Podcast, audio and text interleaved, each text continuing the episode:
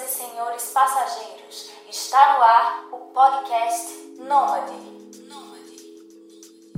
Olá, meu querido passageiro, olá, minha querida passageira, sejam muito bem-vindos a mais um episódio do podcast Nômade. Aqui é o Heitor Alves e esse é o episódio de número 36. No episódio de número 36, vamos conversar com um casal, uma argentina e um gaúcho, que estão tirando um ano sabático. Então esse episódio é especial por várias pequenas razões. Vamos a elas. Primeiro que é a primeira pessoa de outra nacionalidade que eu vou entrevistar. Já entrevistei pessoas com dupla nacionalidade e tudo mais, mas sempre brasileiros que conseguiram tirar sua nacionalidade em outro país. Mas dessa vez é diferente, dessa vez eu realmente estou entrevistando pela primeira vez alguém que literalmente não nasceu no Brasil.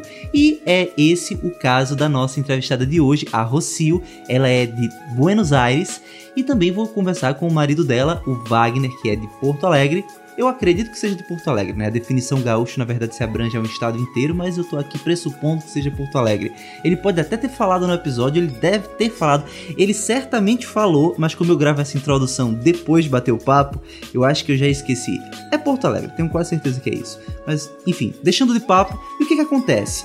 Eles são um casal que moraram muito tempo na Irlanda, conseguiram tirar uma nacionalidade na Itália, se estabeleceram na Irlanda, em Dublin, na capital da Irlanda, mas depois de algum tempo a vida parecia que não fazia mais tanto sentido para eles e foi quando eles resolveram iniciar um ano sabático. Era inicialmente uma viagem de quatro meses, mas isso evoluiu e agora não tem mais uma data certa para finalizar. E eu vou conversar justamente com eles, né? Porque para mim, por exemplo, Ir para Irlanda, se estabelecer num país como esse, é algo que eu posso até dizer assim que seria um ponto final na minha jornada. E é muito bacana quando eu conheço pessoas que já chegaram nesse ponto e transcenderam isso e agora estão em busca de novos objetivos, ainda mais no ano sabático, ainda mais explorando a Ásia. Então, esse episódio vai ser muito legal. A gente vai falar um pouco da vida na Irlanda e também sobre novos propósitos de vida. Lembrando que esse episódio é um oferecimento da Spirit Psicologia. A Spirit Psicologia é uma plataforma de terapia online que te ajuda a remover obstáculos que te impedem de alcançar as tuas realizações. Então, se você tem alguma questão, não sabe como resolver, não guarda isso só para você. Bota isso para fora, expira essas emoções negativas, expira isso que não te faz bem e deixa tua mente iluminada, deixa tua mente esclarecida para que tu possa encontrar os teus propósitos, persegui-los e alcançá-los e alcançar as tuas realizações pessoais. Acesse agora mesmo spire.com.br e conhece um pouco melhor os serviços dessa plataforma de terapia online. No mais, vamos conhecer agora a Rocio e o Wagner.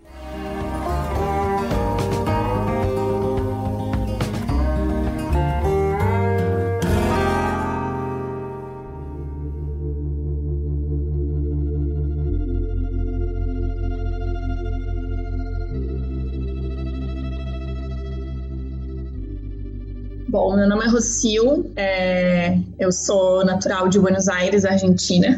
A minha família se mudou para o Brasil quando eu tinha 4 para 5 anos, para Santa Catarina, para Floripa mais especificamente. E lá eu cresci sendo uma legítima manezinha da ilha, muito orgulho, inclusive. é, gosto muito daquela cidade e e eu cresci na Praia do Campeche, que para quem conhece é um lugar, é um lugar maravilhoso de se crescer, de viver. A minha família ainda mora lá, minha mãe, na verdade, com os meus irmãos. Eu sou não sou nem a filha mais nova e nem a filha mais velha, isso é estranho de, de dizer porque eu sou gêmea. Eu tenho um irmão gêmeo, então, na verdade, meu irmão gêmeo é o mais velho, dois minutos. e depois vem o meu irmão do meio e o caçulinha de 12 anos. Eu sou a única menina dos três irmãos. E aí eu saí de casa bem cedo, quando eu tinha 17 anos.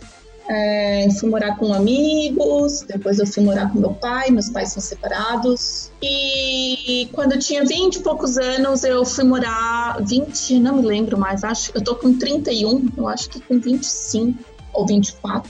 Eu fui morar na Praia do Rosa, é, em Bituba, e fui trabalhar com turismo e logo depois eu estudei também turismo, hospedagem e turismo no IFSC. Eu fui trabalhar em pousada e tal, e numa dessas pousadas que eu trabalhei, num resort, eu conheci o Wagner, então éramos colegas de trabalho quase quatro anos atrás a gente começou a se relacionar, aí a gente decidiu morar fora. Ok, eu sou o Wagner, eu sou natural de Porto Alegre, Rio Grande do Sul. Apesar que eu saí de Porto Alegre, hoje eu tenho 32 anos. Em Porto Alegre eu tinha 18 anos quando eu saí de casa, de Porto Alegre.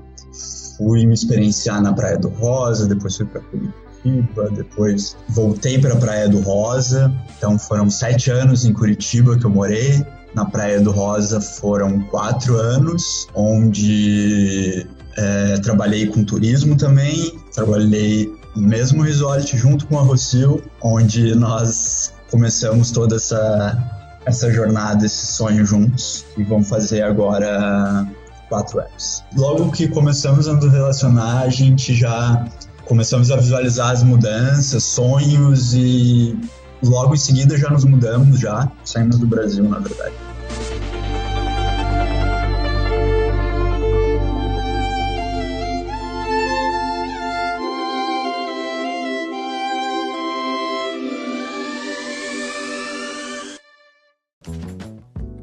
Pois bem, pessoal, sejam muito bem-vindos ao podcast Nômade. Eu fico muito feliz de recebê-los.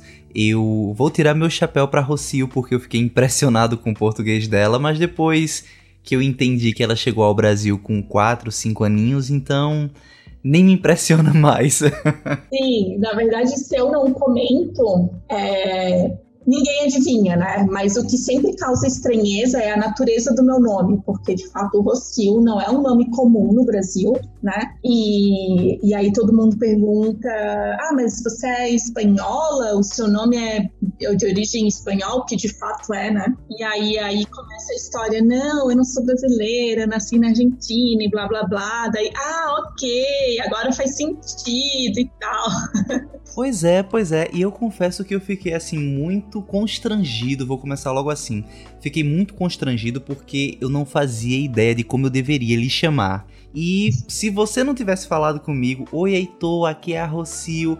Eu, eu estaria até agora, meu Deus, como é que eu pronuncio o nome dela? Rocio, Rócio. Ah, não sei. pois bem. Então vamos lá, sejam mais uma vez muito bem-vindos ao podcast Nômade. E eu muito queria. Ah, poxa, eu que tenho uma satisfação enorme. Eu fiquei muito feliz, assim, de ter essa oportunidade de conversar com vocês, que já foram, de certa forma, uma conexão feita com a Marina do, do Essência Nômade. Eu fiquei muito feliz, assim, de ver que vocês já se conhecem, já se conectaram. E também já fazer uma invejinha branca. Eu sei que vocês estão agora em Chiang Mai, que é um canto que eu tenho muita vontade de conhecer. Está sendo legal a experiência aí. Como é que tá esse esses primeiros dias aí na Tailândia? Chiang Mai é ótimo, é realmente como um pouco, um pouco mais legal do que imaginávamos, né? Uh, o pessoal é muito, muito acolhedor, sorridente, né? Como a gente sempre escutou falar, realmente. A cidade tem uma estrutura muito legal para os nômades, que também é uma informação que a gente já tinha chegando aqui, realmente é, se concretizou toda essa, digamos, expectativa e tem sido maravilhoso tudo, pois é a nossa primeira vez é, na Ásia, né? E, e, a gente escolheu que no, o nosso lugar, nosso ponto de maior tempo agora, no, nesse primeiro momento da nossa viagem na Ásia, seria Chiang Mai. A gente acreditou ser um, um ponto de referência para a gente entender melhor os costumes e, e, modos antes de começarmos a desbravar, né? Outros lugares mais é, afastados e menos povoados, quem sabe. A gente não sabe muito bem o que nos espera, apesar de ter mais ou menos um roteiro pré-definido. A gente deixa que, o, que a estrada nos mostre né, o, o caminho a seguir uhum. sempre. Acredita nisso. Entanto que a princípio a ideia era ficar 30 dias, né? Aqui em Chiang Mai e depois seguir viagem, mas acabou que a cidade tem tanto para para conhecer e, e, a gente tem um ritmo de viagem também é, bem tranquilo, assim, bem devagar e a gente sentiu necessidade de ficar mais um tempo aqui, sabe, absorver um pouco mais a cultura e, e poder descansar também que o nosso ano sabático ele, né, ele começou em maio desse ano com uma trip pela Europa que foi bem corrida e bem cansativa. Então, esses primeiros meses aqui na, na Tailândia está servindo também para a gente poder recarregar as energias, sabe? Descansar um pouco. E, e na verdade, Chiang Mai está sendo é um lugar bem, bem especial para poder fazer isso. Maravilha, maravilha. Eu vou começar por uma pequena observação que é importante que se tenha um planejamento de roteiro, né, de rotas de cidades, mas no fundo, à medida que vocês forem passando os meses, vocês vão ver que o plano muda o tempo todo quando você se está nômade, né? Mas assim, antes de começar a falar propriamente do ano sabático, eu queria realmente conversar sobre outros aspectos que eu achei muito interessante. A gente vai evoluindo a conversa até chegar ao, ao ano sabático propriamente dito. Quando uhum. a gente estava uhum. conversando antes de gravar esse podcast, vocês comentaram que vocês moraram um tempo na Irlanda. E eu até comentei assim: caramba, vocês são o Heitor que deu certo, porque vocês conseguiram aí resgatar essa cidadania italiana que a gente vai tocar mais à frente, conseguiram ir para Irlanda morar um tempo que é um local que eu quero passar um tempo da minha vida também, e estão na cidade que no momento era a cidade que eu mais queria conhecer no mundo. Então vamos pela Irlanda. Como foi essa vida na Irlanda? Vocês passaram quanto tempo lá? Trabalharam com o quê? Antes disso, antes disso, por que a Irlanda? Por que vocês decidiram ir para lá? Como é que foi essa, esses primeiros passos lá? É, bom, a Irlanda, na verdade, ela elas, a, ideia de morar fora do Brasil, no primeiro momento, surgiu da necessidade de uma mudança. E essa mudança ela teve várias motivações, né? Uma delas foi a necessidade de aprimorar o inglês, né? Para gente que trabalhava com turismo. Por mais que no sul do Brasil, principalmente a Praia do Rosa, acredito que 80% da, dos turistas sejam de fala hispânica, né? E nesse aspecto eu me defendia muito bem. Mas realmente volta. É, volta e meia surgia ali uma necessidade do inglês e daí a gente ficava, putz, né? Tá faltando, tá faltando. E, e também a gente estava num momento da vida, tanto eu quanto o Wagner, que a gente realmente queria dar uma chacoalhada na vida. Né? Acho que a gente estava muito de boa, as coisas estavam muito tranquilas, é, a gente sentia necessidade de de um novo desafio. Novos horizontes. É, exatamente. E aí a Irlanda, e aí o, o fato de ir para um lugar de língua inglesa, a gente começou a pesquisar opções, né? E aí, claro, no primeiro momento tinha Austrália, depois tinha Nova Zelândia, depois tinha os Estados Unidos. Só que aí uh, a gente queria unir o útil ao agradável, no sentido de que todos esses países que eu mencionei, a gente precisaria de visto, de, né, de estudante, é um processo mais caro, né, são lugares com custo de vida mais alto e tudo mais, sendo que a gente já tinha a cidadania italiana, né? Eu, no caso, já tinha minha reconhecida desde criança, mas eu ainda não tinha os documentos mas eu sabia que depois que eu estivesse na Europa, isso seria só uma questão de tempo, né? De burocracia para poder agilizar os documentos. E o Wagner também tinha a, essa possibilidade de reconhecer a cidadania. Então, realmente, o continente europeu para a gente era o melhor lugar, né? Para a gente poder resolver todas essas questões. E depois, na verdade, o segundo passo era ver se a gente ia ficar lá ou não, mas no primeiro momento era a questão do inglês de ter essa experiência no lugar de língua inglesa, de fato essa imersão na cultura, no idioma e nos costumes, e aí, consequentemente, a questão dos documentos. Então, a Irlanda foi escolhida por isso. A Rocio tinha amigas, né? Sim. Que já tinham ido lá, tinham histórias, boas histórias. Eu tinha um primo que já, na época, ele morava cinco anos lá na época que nós nos mudamos para lá. Então, nós já tínhamos algum contato também, na verdade, com, com a história de lá, com os costumes, o que, que poderia nos, nos gerar de aprendizado, ou, ou, digamos, algum possível benefício. Então, foi uma. Foi uma escolha e foi assertiva, uhum. porque a gente realmente tem um, um carinho, digamos, por lá, assim, mesmo que seja um lugar frio, é, passamos por um momento, por tudo que é tipo de coisa, não foi, não foi muito simples, não, foi uma super jornada, esses três anos foram super intensos, né? Mas temos um enorme carinho por lá e vira e mexe a gente lembra de lá com, poxa, que saudade, né? Até uma saudade já tem batido já. uhum. No caso, como é a experiência de morar na Irlanda? No caso, assim, trabalho, vocês ficaram em Dublin mesmo? Como é que é a cultura de lá? É, a Rocio já disse que quando vocês estavam. Já disse assim, ouvintes que estão ouvindo esse podcast, né? Ela me disse internamente que quando vocês estavam planejando sair da Irlanda mesmo, tirar um tempo para vocês, vocês nem comunicaram para as pessoas porque tudo é motivo de festa. Como é que é essa questão dessa imersão cultural na Irlanda? A Irlanda, ela é o país da, da do pub, né? Digamos uhum. que a esquina tem dois, talvez três pubs só em uma esquina. Então, para tudo é uma temos uma boa desculpa para tomar uma pint, né? Aliás, tem ótimas uh, opções de cerveja lá. Então, qualquer motivação pode nos levar a acabar dentro de um pub.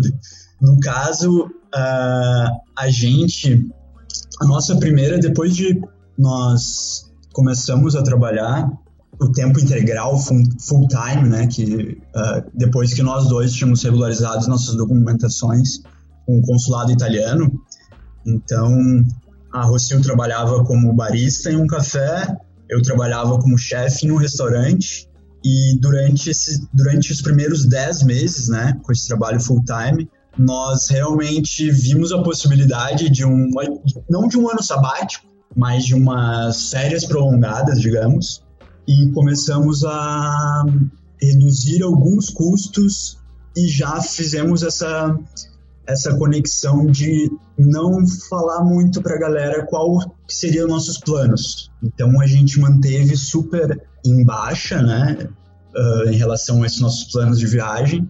E só no mês que nós iríamos viajar, depois de passagem comprada e tudo, que nós comentamos com o pessoal na Irlanda que a gente estava indo e no trabalho também, da mesma forma, e com os nossos familiares no Brasil também. Nós mantivemos uma coisa de, de vários aspectos meio que em sigilo, que futuramente no ano seguinte a gente aplicou também para vir para o ano sabático. Eu fico pensando, né? Eu tenho uma, um interesse muito grande na Irlanda porque eu acho uma cidade deveras estratégica no que diz respeito à imersão na língua inglesa e também está próximo à própria Inglaterra, né, ao Reino Unido e também próximo à Europa, o acesso a outros países eu acredito que é mais fácil e também porque comparado a Londres, o custo de vida, opa, o meu Google acionou sozinho aqui. Com licença. Cale a boca, Google. Você não pode me ajudar agora. Pera aí.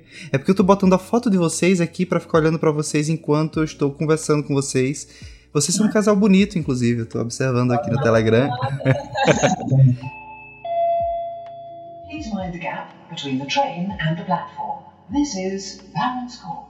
Voltando ao ponto, é, uma coisa que eu achei interessante foi justamente em relação à Irlanda essa situação estratégica, né, da, da língua e também estar próximo à Europa de maneira geral, mas também ouve-se falar muito da quantidade de brasileiros que tem. Vocês, nesses três anos que passaram por lá, conseguiram ter um aprendizado bacana da língua ou acabaram se envolvendo muito com brasileiros? O Wagner já citou aí que existe um primo dele na jogada. Como é que foi a experiência de vocês em questão de trabalho? Como é que funcionou essa parte da vida lá?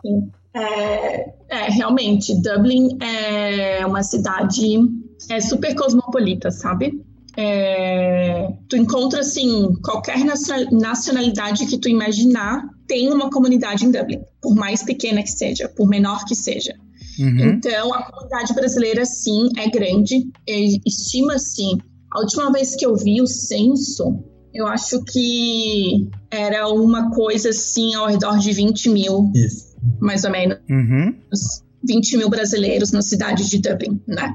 A cidade de Dublin deve ter talvez quase uns 700 mil habitantes. Um pouco menos, talvez. Eu acho que um meio milhão de habitantes tem, com certeza. Na verdade, tinha que dar um, um double check nessa informação. Mas, enfim, sim, é uma realidade, né? O, o mercado de intercâmbio, ele é super aquecido na cidade de Dublin, né? Outras cidades também, como Cork, como Limerick, mas eu vou falar de Dublin, que é a cidade onde a gente tem é, uma experiência vivida para poder falar, né? Então o mercado de intercâmbio é super aquecido porque cidade de o, intercâmbio em Dublin ele é entre aspas um pouco facilitado, né, em relação a outros destinos de intercâmbio. Então, por exemplo, tem a característica de que quando tu entra com um visto de estudante, tu pode legalmente trabalhar 20 horas na semana e 20 horas tu tem que estar tá, é, tem que ter uma frequência legal na escola de inglês. Então, é um lugar assim onde te permite estudar e poder trabalhar né, para poder ali viabilizar e sustentar o teu intercâmbio, seja ele por oito meses, um ano, dois, enfim, né? Então, depois que tu passa um certo tempo como estudante de inglês, tu pode aplicar para as faculdades, para cursos tecnológicos e tudo mais, e, e realmente isso facilita muito a vida de um estudante, né? Um estudante que não tem uma cidadania europeia para poder ficar assim tranquilo no, no país, que foi o nosso caso. Mas num primeiro momento, no meu caso, como eu entrei sem documentos, eu entrei como uma estudante normal. E eu fiz a escola em seis meses. Eu fiz o curso regular de seis meses.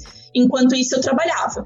E eu trabalhei de tudo que é coisa que tu pode imaginar. Trabalhei com limpeza, trabalhei como babá, trabalhei como garçonete. Dei meus pulos, né? Para poder me, me virar num primeiro momento. Uhum, uhum. Então, depois que a situação dos meus documentos se regularizou, eu eu estava então livre, né, digamos assim, para poder trabalhar full time, né, que são 40 horas é, dentro da regularidade, coisa e tal. E aí eu fui procurar. É, então eu saí da escola, né? Continuei estudando inglês, mas de uma maneira. É, acho que eu até contratei inglês, é, professores particulares de inglês e estudava em casa e tal, mas realmente eu fui aprender mesmo na rua. Eu fui aprender quando eu trabalhei de garçonete num café, garçonete e barista. Trabalhei lá oito meses e na minha equipe não tinha nenhum brasileiro. Na minha equipe era só é, tinha Irish, tinha um cara do Nepal, e tinha várias polacas, assim. A comunidade, a, comunidade polonesa é, é bem grande lá na cidade de Dublin. E aí era o seguinte, né? Ou eu falava ou eu falava. Ali eu coloquei todo o meu aprendizado à prova e foi maravilhoso, assim. Eu consegui desenvolver bastante e, e foi uma experiência bem legal. Com o público também, né, era, um, era um café de bairro, então não tinha muito público estrangeiro, era mais o público local, né? Os aires. E putz, foi uma experiência fantástica. Realmente é uma questão, é, que nem tu falou, né, de tá, devido ao tamanho da comunidade, e desenvolver o inglês. A gente conheceu muita gente que estava muito tempo lá e realmente não falava inglês, por estar muito inserido na comunidade brasileira, né, no caso. E realmente, se, se tu não, não, não buscar a língua, não há muita necessidade, porque você encontra restaurantes que são geridos por brasileiros, restaurantes de brasileiros, é, escolas que os secretários são brasileiros, escolas de inglês, né? É, mercados, to, tudo, tudo tem algo com o mercadinho brasileiro, né? Tu encontra todos os produtos lá. Então é muito simples de tu se confortar, né? Voltar a uma zona de conforto, né? Como no Brasil, dentro da tua língua, e não se arriscar o inglês. E a gente, logo que identificou isso, a gente realmente procurou ao máximo, tanto que a Lucil foi atrás desse emprego por causa que era algo um pouco fora dessa, desse circuito, né? E o interessante é isso, é buscar fora do circuito, porque tem um, inclusive um grupo super grande lá, né, que é o, no Facebook, e por lá todo mundo indica trabalho, indica apartamento, indica casa, e a gente, tanto nas nossas buscas para casa, né, quanto para empregos, a gente procurava ao máximo é, buscar por outros circuitos que não seja do brasileiro para se desafiar, porque esse era o nosso principal propósito, né? Aliás, na Irlanda. E eu também, no meu primeiro trabalho, não, não tinha não tinha brasileiros, muitos tinha um brasileiro que logo saiu do meu trabalho, mas era uma cozinha com oito chefes. Eu nunca tinha trabalhado como chefe em uma cozinha é, internacional, digamos, com tinha chinês, tinha francês, tinha é, irlandês, de tudo um pouco. E eu com o meu inglês muito, muito básico no início, né? Eu ainda logo comecei a trabalhar, não tinha não estava fazendo escola. Então foi um super desafio e realmente essa busca né, do, do trabalho e estar tá inserido fora da comunidade, é, a gente deve buscar, principalmente para os brasileiros que estão por lá, e não se, se confortar muito né, na, nessa zona de, da língua e dos trabalhos que o português uh, é fonte na, lá né, na Irlanda, em Dublin. Eu, eu ouço falar muito que em locais como Portugal e nos Estados Unidos também, principalmente na região de Miami, escuta-se muito é, a questão de fuja dos brasileiros, fuja dos brasileiros porque vai ter treta, né? Vai, é, os brasileiros são os piores, são eles que vão passar a perna em vocês. E você, vocês comentaram que tem o grupo, né? Eu acredito que o grupo do Facebook deve haver milhares de grupos no WhatsApp também, é, de brasileiros em Dublin e eu fico pensando, existe isso também em Dublin, essa questão do brasileiro ser o, o lobo do. O, aquela coisa, né? O homem é o lobo do homem, né? O brasileiro é o lobo do brasileiro aí em Dublin também? É bem, bem universal essa questão, digamos. essa questão do lobo tem de, vindo de todas as nacionalidades. Não é uma a gente acha que ah, essa coisa do brasileiro, mas olha, a gente vê de tudo que é nacionalidade, alguma questão relacionada, e os brasileiros, em grande maioria, a comunidade se apoia muito, pelo que a gente percebeu, né? Sim, é isso que eu, eu, eu queria até comentar, assim, Claro, o que a gente vê nos grupos, sim, existem milhares de grupos no Facebook, milhares de grupos no WhatsApp. E, óbvio, já vi várias tretas acontecendo, sim, que o fulano passou a perna no engano, que o fulano não sei o que, que fulano não sei o que lá. É, mas fora isso, a gente deve sim admitir, né, que realmente a comunidade brasileira é, cara, não tem igual ao brasileiro, assim, falando em um bom português, sabe? Não tem igual ao brasileiro, assim, Então, no, ponto, no ponto positivo, no ponto, no ponto negativo? No ponto positivo, no ponto positivo, sim. Massa. Eu, é, sim, sim, não tem como brasileiro, entendeu? Então, por mais que tenha treta, por mais que tenha fofoca, por mais que tenha competição, muitas vezes, né, em relação à acomodação, em relação à indicação de trabalho, indicação de serviços, tem a parte muito boa que é o apoio da comunidade, né? Então, assim, qualquer coisa que tu precisar, tu pode ter certeza que uma pessoa que nunca te viu na vida, ela vai te indicar alguma solução, ela vai te dar alguma dica, ela vai te indicar alguém e a gente brinca que dentro de Dublin a gente conheceu um pouco de cada cantinho do Brasil. Né? Então a gente conheceu uma galera do Nordeste, do Norte, sabe, do Centro-Oeste. E aí tu fica, meu, realmente o Brasil é um país gigantesco, poderia ser facilmente considerado um continente, né? E a comunidade brasileira dentro de Dublin tem várias características, né? Eu acho que o Brasil ele é muito, ele é um Brasil, ele pode ser muitos Brasis, né, dentro do mesmo país.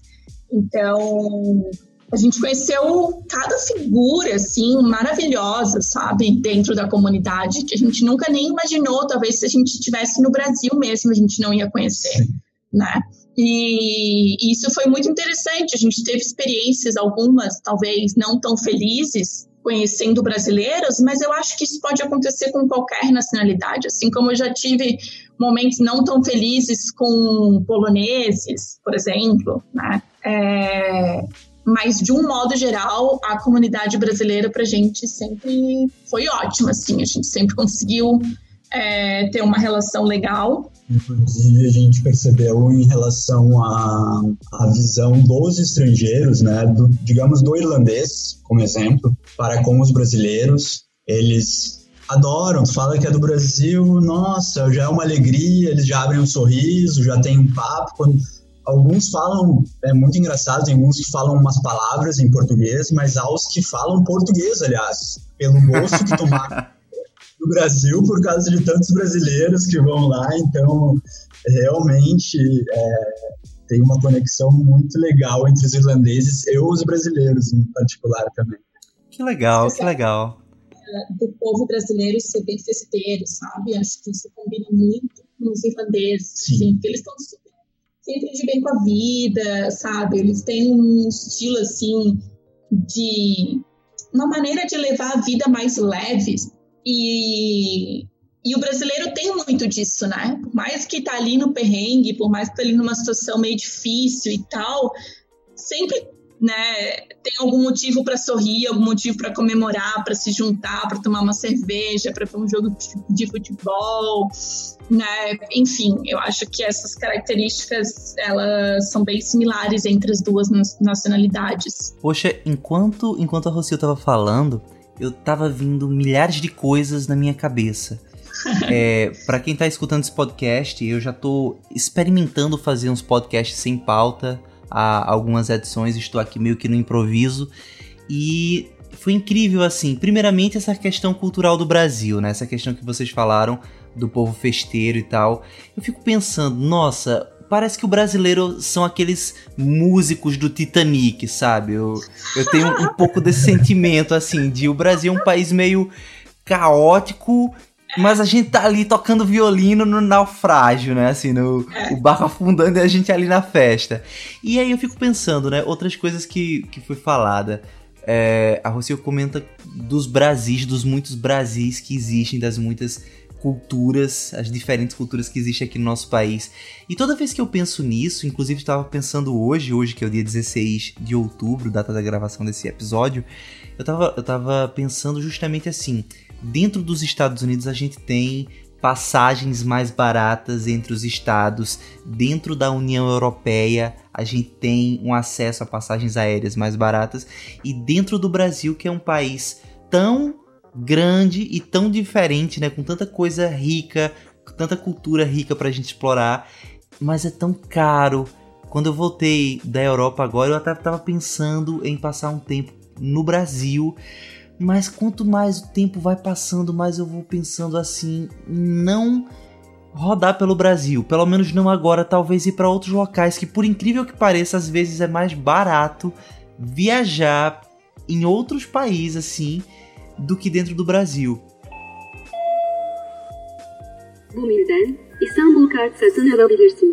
O que me faz pensar justamente nessa questão de que me faz lembrar né, que vocês, antes de irem direto para a Ásia, vocês passaram um tempo num corre, digamos assim, umas férias meio corridas dentro da própria Europa.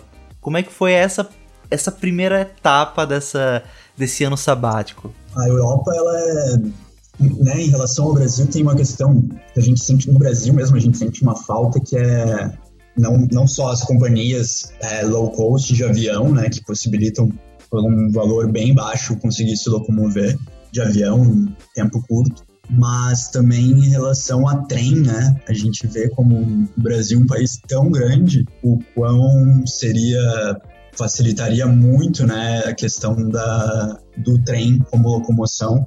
Isso realmente no Brasil ainda falta, quem sabe no futuro aí, se alguém visualizar, uhum. seria uma questão muito boa, não uhum. só para é, viajantes, né, mas creio que para grandes corporações também. Uhum.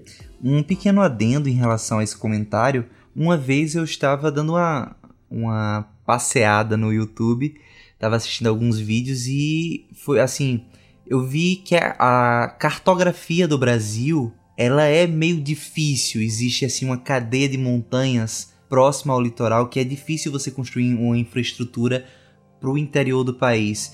E além disso, 80%, cerca de 80% da população vive no litoral, né? Então, assim, isso dificulta muito. E também teve uma questão política, acredito que na década de 50 com a Petrobras, acho que foi o governo de Juscelino Kubitschek que ele ele investiu muito na questão do petróleo e na rodovia, ele não investiu numa malha ferroviária e isso tudo debilitou o país da gente e hoje a gente tá cheio de asfalto, de, de de BRs quebradas e cheias de buraco e não tem uma infraestrutura de trem. Eu fico muito triste, assim, de ver esse, essa situação no nosso país, assim. Mas enfim, é só um comentário. Não quero deixar o programa Bad Vibes, não. E aí vocês não, muito saíram. Bem colocado, muito bem colocado. vocês saíram da Irlanda. Ah, primeiro, o que foi que fez com que vocês começassem a se incomodar com é, essa cidade cheia de músicos de rua e pubs a cada esquina e quisessem cair fora daí. É.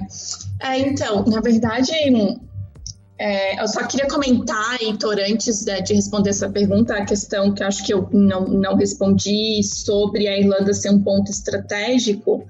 É, sim, a, a Irlanda é é um país assim, por mais que a Irlanda ela, ela, é uma ilha, né? Então ela não está, digamos, colada no bloco, é, no continente europeu, né? Ela está ali um pouquinho afastada, mais pertinho do Reino Unido. Mas como tem duas companhias aéreas, uma chama Ryanair e a outra chama Aer Lingus, que são companhias de baixo custo, né, low cost que a gente chama, e as duas companhias são irlandesas, né?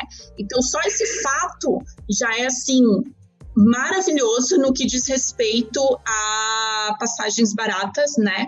E para muitos, muitos destinos, a partir do aeroporto de Dublin. Então, a gente conheceu, a gente conseguiu conhecer muitos países da Europa é, no assim, num final de semana, sabe, num período curto de férias, num período curto de, de holiday, de como é que chama, de feriado e tudo mais, e pagando muito pouco, né? Então assim, nem se a gente faz o, o a conta da conversão para os reais, é, é coisa que eu não conseguiria talvez ir de Floripa até o Rio de Janeiro, sabe? Ou de Floripa até, sei lá, é, então, realmente tem um custo muito, muito baixo, né? Claro, sabendo comprar, né? Sabendo também não via, uma viagem também não só se baseia no custo da passagem, mas também no custo de acomodação e coisa e tal. Mas quanto a isso, a, a oferta é bem grande, né? E só não viaja low cost pela Europa quem não quer. então, basicamente é isso. Só queria deixar essa responder essa pergunta. E quanto ao que nos incomodou, cara, eu acho que o frio, para ser bem sincera, talvez tenha sido um, um, um, fator importante na tomada de decisão. A Irlanda ela tem um clima bem, bem difícil. Eu acho que frio, frio, ok, mas a relação com o sol, né? Então, a falta do sol. Falta do sol, a gente sentia muita falta do sol. Porque é um friozinho com o sol, assim, até que é bom, sabe? Com chimarrão, né?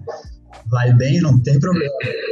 Mas se não tem sol, aquele frio fica complicado. A gente acorda sem sol, dorme sem sol. Então, realmente, é, foi um super fator.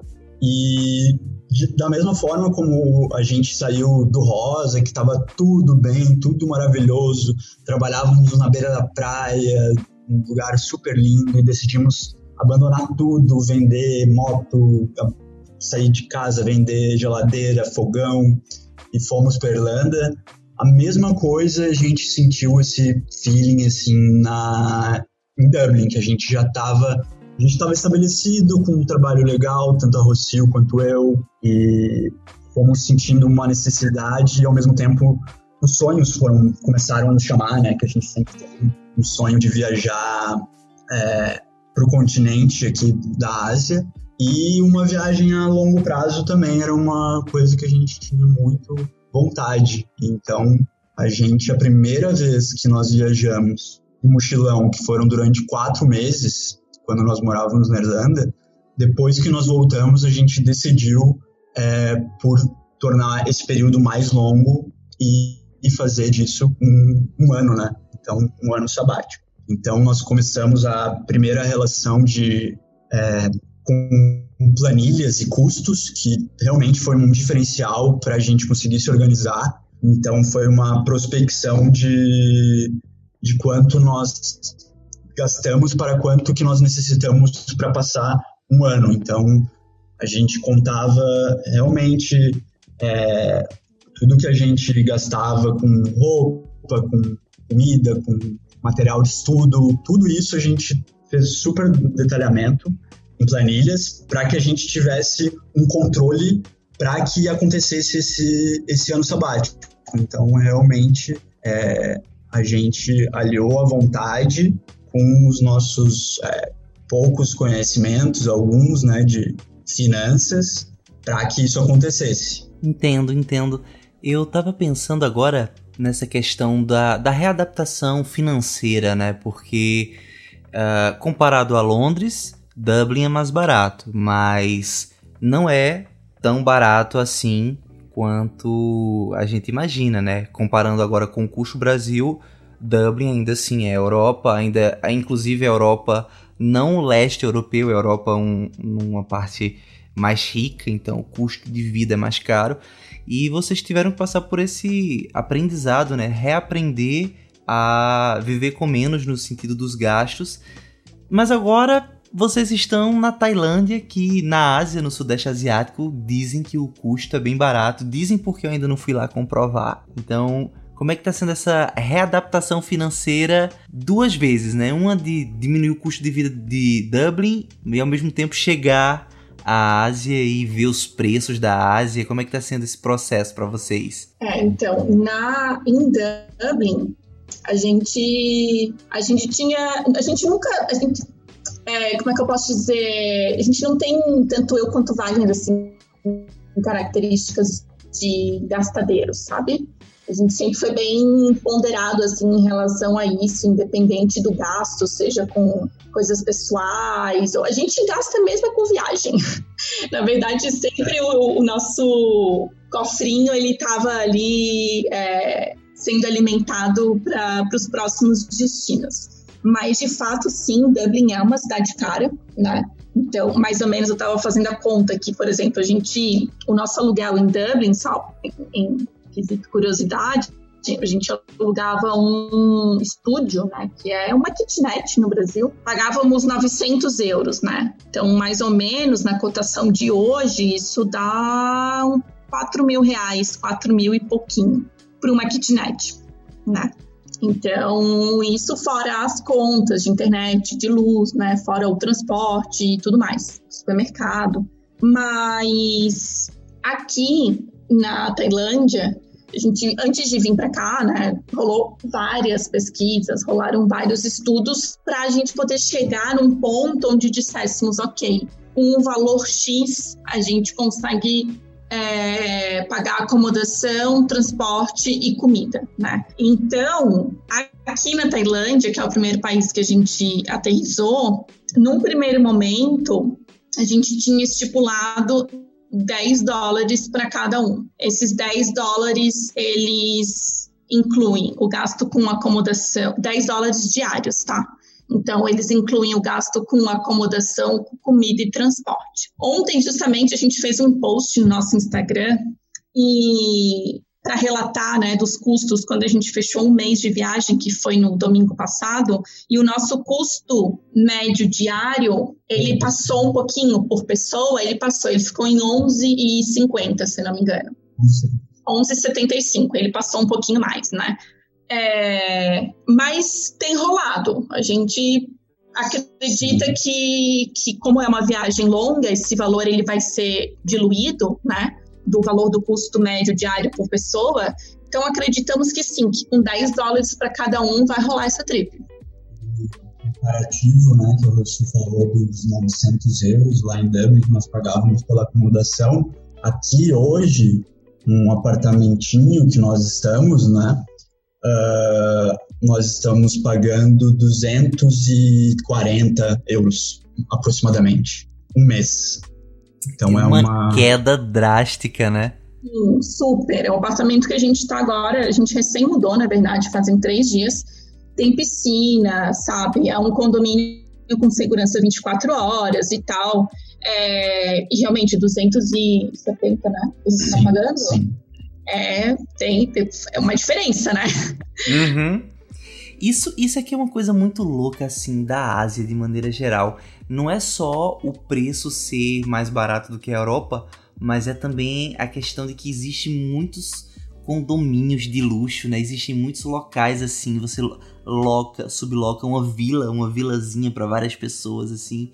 Tem, tem umas, um, uns locais assim para se alugar, para se viver na Ásia que são muito aconchegantes assim, fora da curva de todo o resto que a gente tá habituado, né? Mas aí, Sim. eu queria... Eu queria Até mesmo aqui, aqui em Chiang Mai, a gente tem visto, assim, uns condomínios de luxo, sabe? uhum. com spa dentro, com várias piscinas e tal, academia. Né? Tipo, uau, assim. Até uma vez a gente entrou, foi engraçado falar disso, uma vez a gente bem inocente, né? Procurando acomodação. Aí a gente entrou em um, assim, aí o recepcionista, né? Todo, todo chique o negócio, daí a gente entrou e aí o cara, oi, tudo bom? Não sei o quê. Aí a gente, oi, a gente tá procurando é, quarto para alugar. Daí ele, sim, aham, para vocês dois, por quantas noites? Aí a gente, não, a gente vai ficar aqui um período um pouco mais longo, a gente estava procurando por um mês. Aí ele olhou pra gente e falou assim: olha, um mês aqui vai ser bem caro. Aí a gente olhou, olhou um pro outro assim. Ah, tudo bem, então, obrigada. A gente saiu correndo do lugar. Não sabemos nem o valor. O cara deve ter olhado pra gente, dois mulambentos de chinelo, mochila nas costas, sabe? Pingando de suor, assim, embaixo de um calor de 40 graus. O cara deve ter pensado: não, esse lugar não é pra vocês.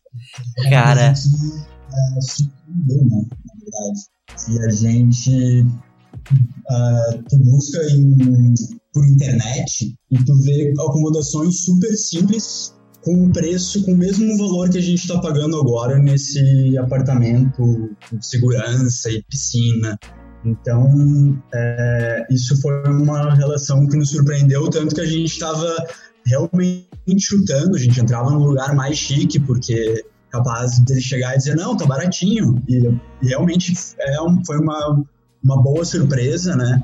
De, chegar no batendo é super fácil para alugar apartamento aqui.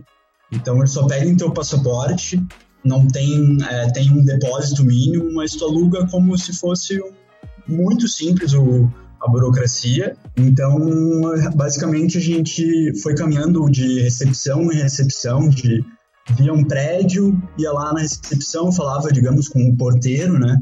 E ele passava os valores ali, que ele tinha uma tabelinha do, do aluguel. De vez em quando não falavam muito bem inglês. E achamos vários apartamentos, tudo muito em conta e coisas que tu não encontra na internet. Uhum. Isso foi uma boa surpresa também. Poxa, eu fiquei agora muito curioso para saber o preço daquele local. Se eu fosse vocês, eu colocava um bigode falso, um óculos escuro e voltava lá e e perguntava, pô, eu quero saber agora. Eu fiquei, eu fiquei assim pensando, tem um filme, acho que 2006, que é Eurotrip. E tem uma cena, não sei se vocês já assistiram esse filme. já assistiram? Tem uma cena que eles estão totalmente sem dinheiro, acho que é na Sérvia. Eu acho que é na Sérvia. Aí, meu Deus, o que, é que nós vamos fazer agora? E do nada, tipo, tem só um, um dólar e poucos centavos. E do nada eles pegam um hotel paradisíaco, um buffet maravilhoso. Aí eu fiquei pensando agora esse, esse rapaz da recepção, né? Gente, é, aqui é meio caro para vocês. Aí vocês ficam, meu Deus, nossa, deve ser muito, muito, muito caro. 300 dólares, sabe? Uma coisa assim. Sim, sim. sim, pois é. O cara nem falou assim, sabe? Ele realmente nos julgou pela nossa aparência, né? Que era no final do dia, a gente estava acabado, suado, de, de chinelo, mas não é, assim que a gente anda, é assim que a gente é, né? É normal, então. Mas o cara, tipo, total julgou a gente pela aparência, não falou nem o preço e a gente saiu correndo lá do lugar. Sim, a gente já tava numa busca tão longa que realmente já tava, tá bom, vamos pro próximo. Ah, é. ok. É. Ok. Ai, nossa, eu, eu tô aqui escutando. Acho que foi desagradável, né? Assim, como é que vocês se sentiram nessa situação? Não, eu acho que é, foi... a gente deu risada, é... assim, a gente não. Sabe? Eu, eu, fiquei de boa, eu fiquei um pouco de cara num primeiro momento de falar, pô, falei pro Wagner, pô, cara, nem pra falar o valor pra gente, sabe? Ah, mas depois eu pensei, ah, quer saber? Não Fusão. era pra ser. É, tipo, foda-se, sabe? Tudo bom, vamos, vamos, não era pra ser, vamos procurar outro e tá tudo bem. É, a gente bem. só pra tirar uma A gente mesmo, não, não, não se apegou muito, assim. Não, é. Pedimos a sua atenção aos procedimentos de segurança que apresentaremos a seguir. E vocês têm um pezinho ali na nessas práticas espirituais mais orientais, né? Meditação. Eu, eu ia dizer budismo, mas assim, a meditação é uma prática que transcende a religião, a filosofia do budismo, né? Ela vai para outras religiões também. E acho que é interessante vocês. Isso já é um primeiro exercício. A, a, essa experiência com esse rapaz, com esse recepcionista, já foi um primeiro exercício para vocês irem aí se evoluindo espiritualmente, aprendendo a conviver com as diferenças, as diferenças culturais, as diferenças de outras pessoas. E é nesse aspecto que eu quero começar a conversar com vocês, né? Afinal de contas, esse episódio é um episódio sobre ano sabático e a gente só falou da, da Irlanda. Culpa minha, não vou, não vou mentir, minha culpa, ouvintes, eu tenho muito interesse na Irlanda.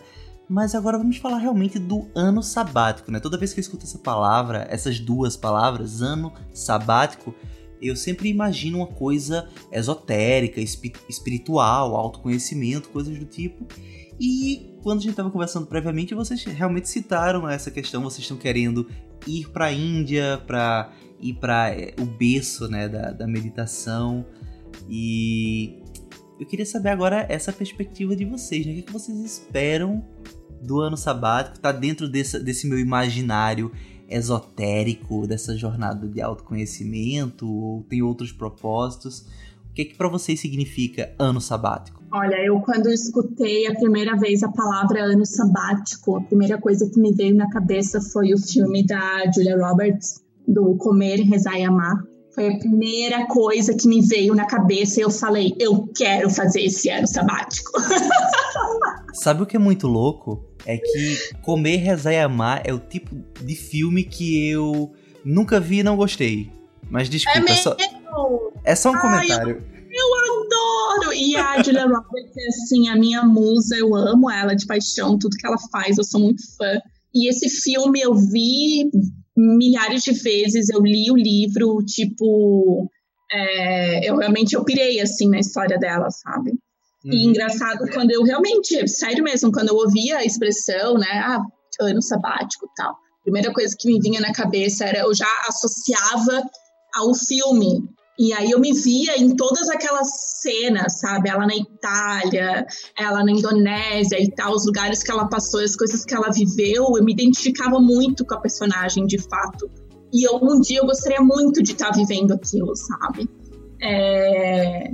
E a escolha da, de vir para a Ásia, ela tem sim relação com tudo isso que tu estava falando de, de autoconhecimento e tal, com certeza. A gente tem uma a gente tem uma conexão, né? Uma. Eu acho que a palavra é conexão mesmo com a. com tudo que envolve espiritualidade, né? Independente se é budismo, hinduísmo, xamanismo, enfim, que, o nome que for, assim, mas no geral, meditação, yoga. Eu, inclusive, tenho uma história curiosa que eu tive sim um contato com o budismo tibetano o meu primeiro contato foi quando eu era bem guria, eu tinha acho que eu tinha 13 ou 14 anos, porque a esposa do meu pai, a Yara, minha madrasta, ela é praticante do budismo há mais de 20 anos. E aí eu tinha muita curiosidade de saber aonde ela ia aos domingos. Porque domingo era o dia que ela ia para Sangha, né? Que é o grupo de meditação e de práticas budistas. Uhum. E é onde eu falei, cara, eu vou num domingo desse, vou ver qual é, tô curiosa para saber, vou ver o que, que eles fazem lá. E aí eu fui. Aí eu fui uma vez, fui duas, fui três, e aí quando eu vi, eu tava no templo de Três Coroas, no Rio Grande do Sul, fazendo a minha primeira, o meu primeiro retiro, eu tinha 15 anos. Meu primeiro retiro, acho que foi, sei lá, talvez tenha sido uns 10 dias. Eu fiz dois retiros longos lá, quando eu era bem guria. 10 dias e... é muito tempo. 10 dias é, é bastante foi, tempo. Bastante tempo. Acordava todos os dias às quatro e meia da manhã. Aí fazia as práticas até às 6 horas, se não me engano. Depois a gente tomava café.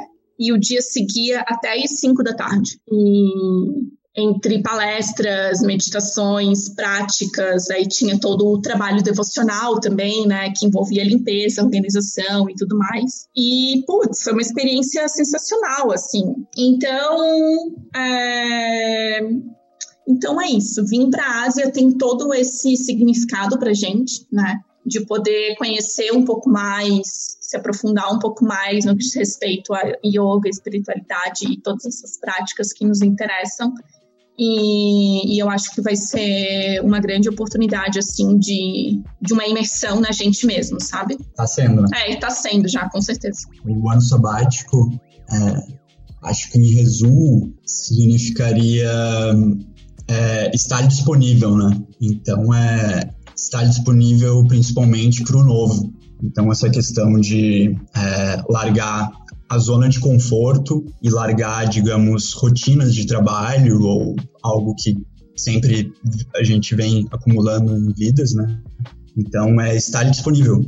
Estar disponível a convite de passeio, estar disponível, como agora, estar disponível, vamos fazer um podcast, vamos, estamos disponível. Uhul! exatamente, algo que a gente nunca tinha feito, nunca tinha imaginado, talvez, estar tá gravando um podcast, e o, são coisas assim relacionadas que o ano sabático traz, e não é porque a gente está na Ásia ou na Europa, porque o ano sabático pode ser feito também no Brasil, creio eu. Uh, o importante é realmente sair da sua zona de conforto e estar disponível. Estar disponível a, ao novo, a aprender sobre outras culturas, aprender sobre o modo de olhar o, o externo e principalmente estar disponível para si mesmo, porque quando a gente está realmente naquela rotina de trabalho e atividades que nós dedicamos, digamos, uma hora, uma hora de academia, uma hora de yoga, uma hora, uma hora, tudo são baseados nesse lindo, né? Esse aspecto de tempo. Então, estar disponível significa realmente essa é a grande qualidade, eu acho, do ano sabático. E a gente tá bem feliz aqui estando disponível e agora na Tailândia e o importante é sempre não estar tá só nessa, nesse aspecto de explorar o externo, mas realmente explorar a cada passo a nós mesmos, né?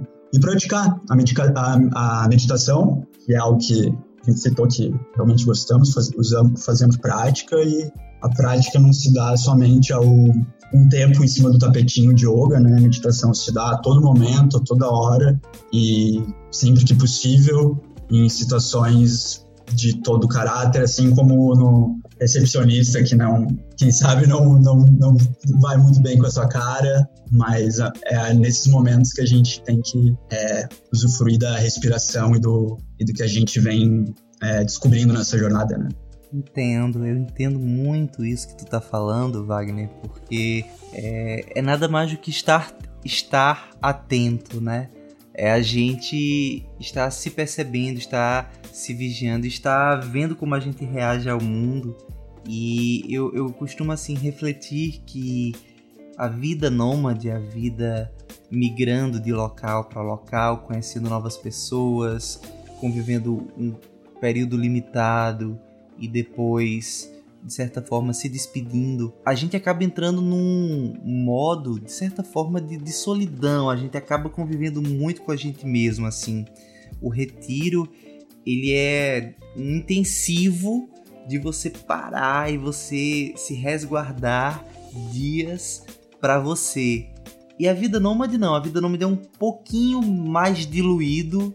Você conhece pessoas, você conhece locais, mas no fundo, eu percebo que muita gente acaba se desiludindo com essa questão da, do ser nômade, do estar nômade, justamente porque não aguenta conviver consigo próprio. Quando você viaja em casal, já é um pouco mais fácil, porque querendo ou não, em muitos momentos você tem o suporte no outro, mas a, a realidade é que no fundo você acaba tendo uma introspecção muito rica. E vocês dois que estão entrando é, deliberadamente, conscientemente nesse ano sabático, eu acho que para vocês a experiência vai ser ainda mais rica, justamente por isso, porque vocês já estão atentos, você já tem essa prática da autoobservação, do respirar, do se controlar, do se analisar, independente das máscaras que a sociedade muitas vezes exige que a gente ponha para se relacionar com os outros, né? A meditação é um encontro consigo próprio. Eu acho que vocês vão ser muito bem sucedidos nesse ano sabático, até por, pelo fato de vocês já estarem, de certa forma, um pouco mais calejados aí no caminho da, da meditação. Eu fico, inclusive, feliz de estar tendo a oportunidade de, de estar me conectando com vocês e gravando esse episódio, até porque, uma vez que a Rocio é super fã do Comer, Rezar e Amar, Pode ser que daqui a uhum. alguns dias vocês entrem num estado de total silêncio e seria complicado gravar um podcast com vocês sem falar, né? Então, que bom que eu ainda peguei vocês num momento bem propício para a gente gravar esse episódio.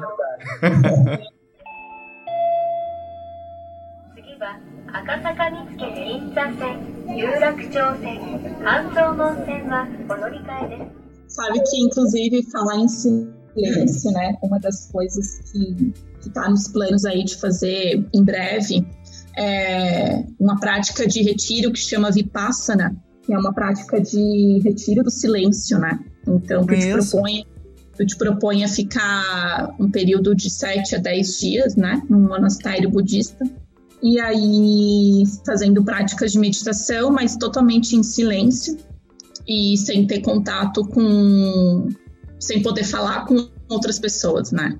É, e a gente até já achou um, um, monastério bem bacana aqui em não é aqui em Chiang Mai, mas é um, um aqui perto. Uma, é uma, uma vila que fica, acho que fica umas duas horas, duas horas e meia de viagem daqui. Então, realmente, que bom que a gente está tendo essa conversa agora, porque mais para frente a gente vai ficar off por um tempo. Exato. E, e vai ser bem legal. Acho que vai ser uma experiência super, super intensa, assim, super rica pra gente. Uhum.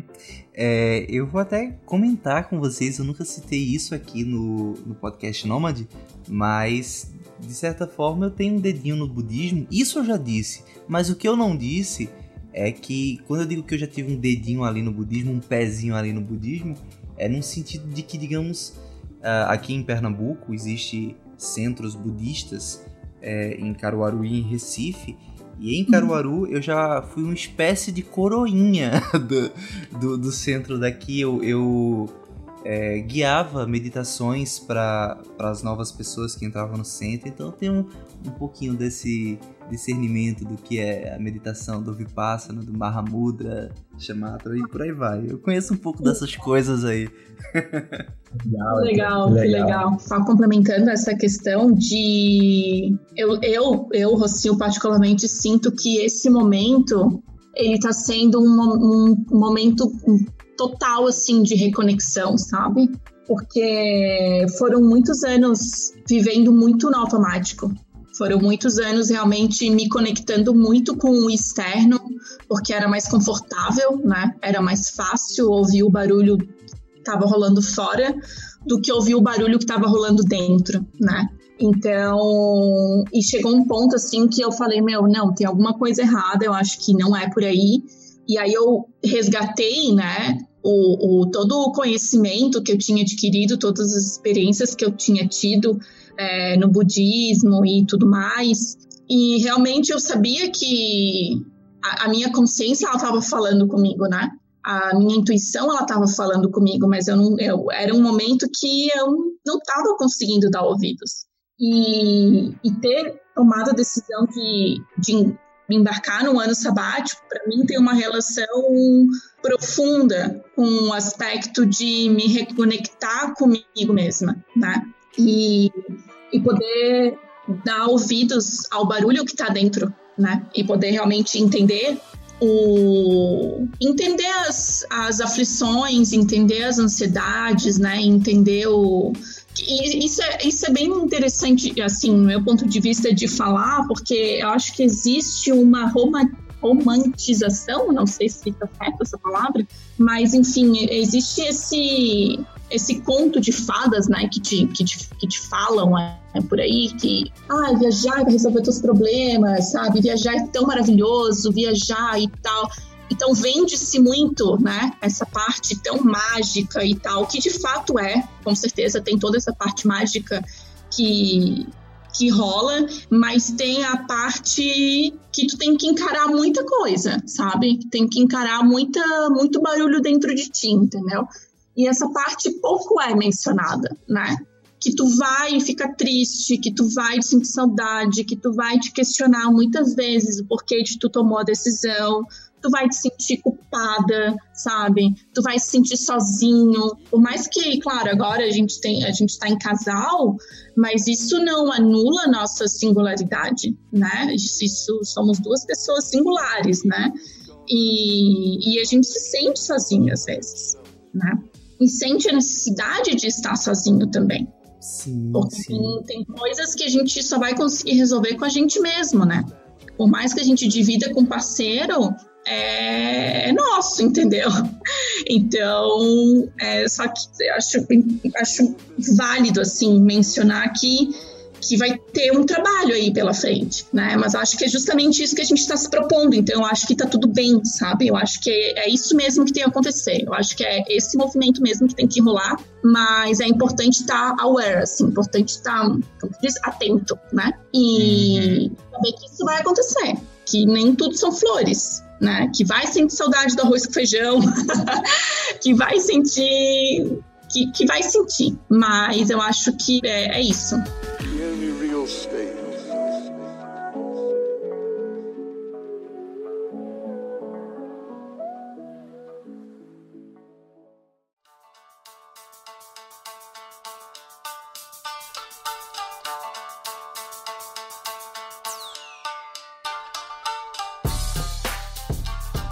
Perfeito, pessoal. Pois bem, eu agradeço demais a, a participação de vocês, esse tempinho que vocês se disponibilizaram para estar aqui conversando comigo. E para vocês é muito bom, porque para vocês ainda é manhãzinha aí na Tailândia, mas para mim já é meia-noite praticamente. Então, eu me despeço daqui. Mas Estamos agradeço. futuro já. Vocês estão no futuro, para vocês já é dia 17, para mim ainda é dia 16. É, pois bem, pessoal, agradeço, agradeço demais. Eu espero que vocês curtam bastante a Tailândia, curtam bastante esse ano sabático e que a gente vá se comunicando nesse, nesses próximos dias, nesses próximos meses que vocês estarão viajando pelo mundo. Eu quero acompanhar mais a história de vocês e deixar o convite para vocês e para os ouvintes do podcast para entrarem no grupo do Telegram. Para vocês, assim, é modo de falar porque vocês entraram hoje. Parabéns, sejam bem-vindos.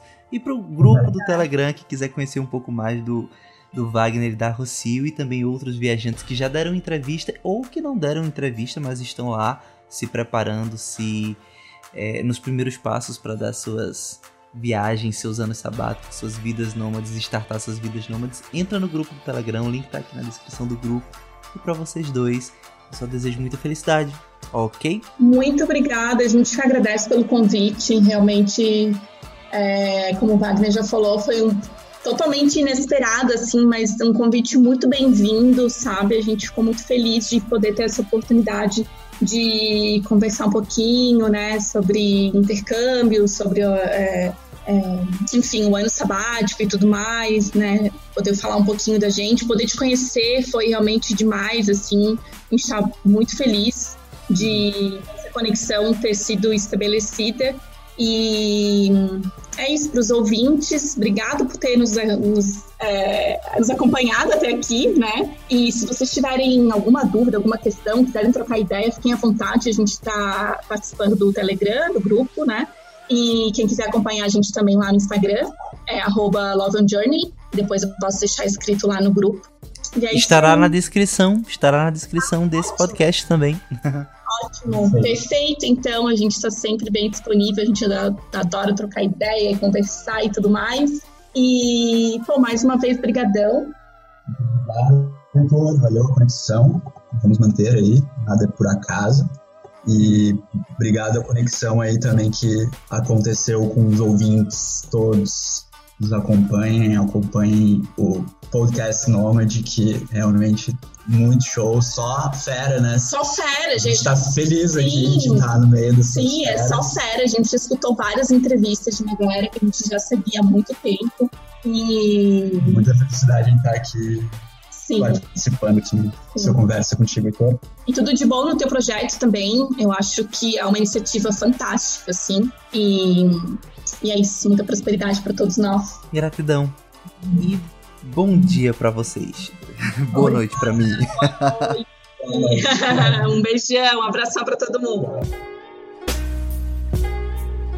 Bom, pessoal, e esse foi mais um episódio do Podcast Nômade. Eu espero que vocês tenham gostado do conteúdo produzido até aqui e queria pedir um imenso favor para vocês. Todo episódio eu sempre peço para que vocês me procurem nas redes sociais, que vocês me procurem no meu Instagram pessoal, que é o Alves Contato, Alves com H, e também no Instagram do Podcast Nômade, que é o arroba Podcast Nômade. Caso você tenha alguma sugestão, crítica, contribuição ou dúvida, você pode me escrever no e-mail podcastnomade.gmail.com. E eu sempre enfatizo essas mensagens, sempre enfatizo essas mensagens. Por quê?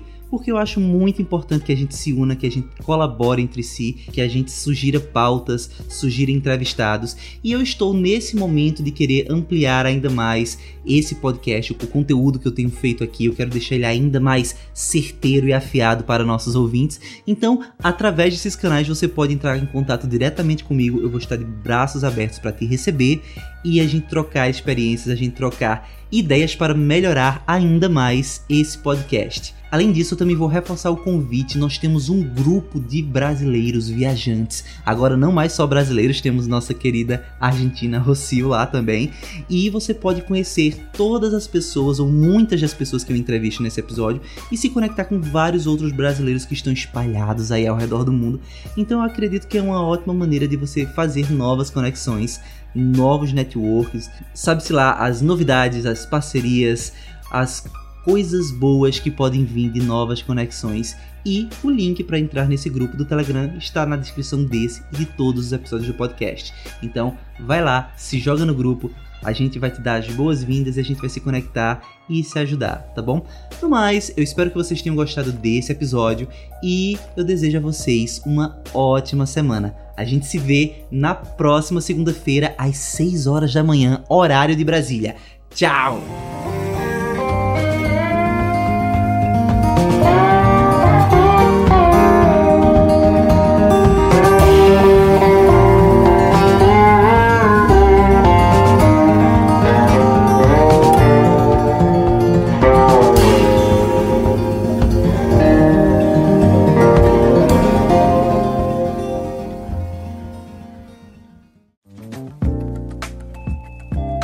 Este episódio é uma edição do podcast Nômade.com.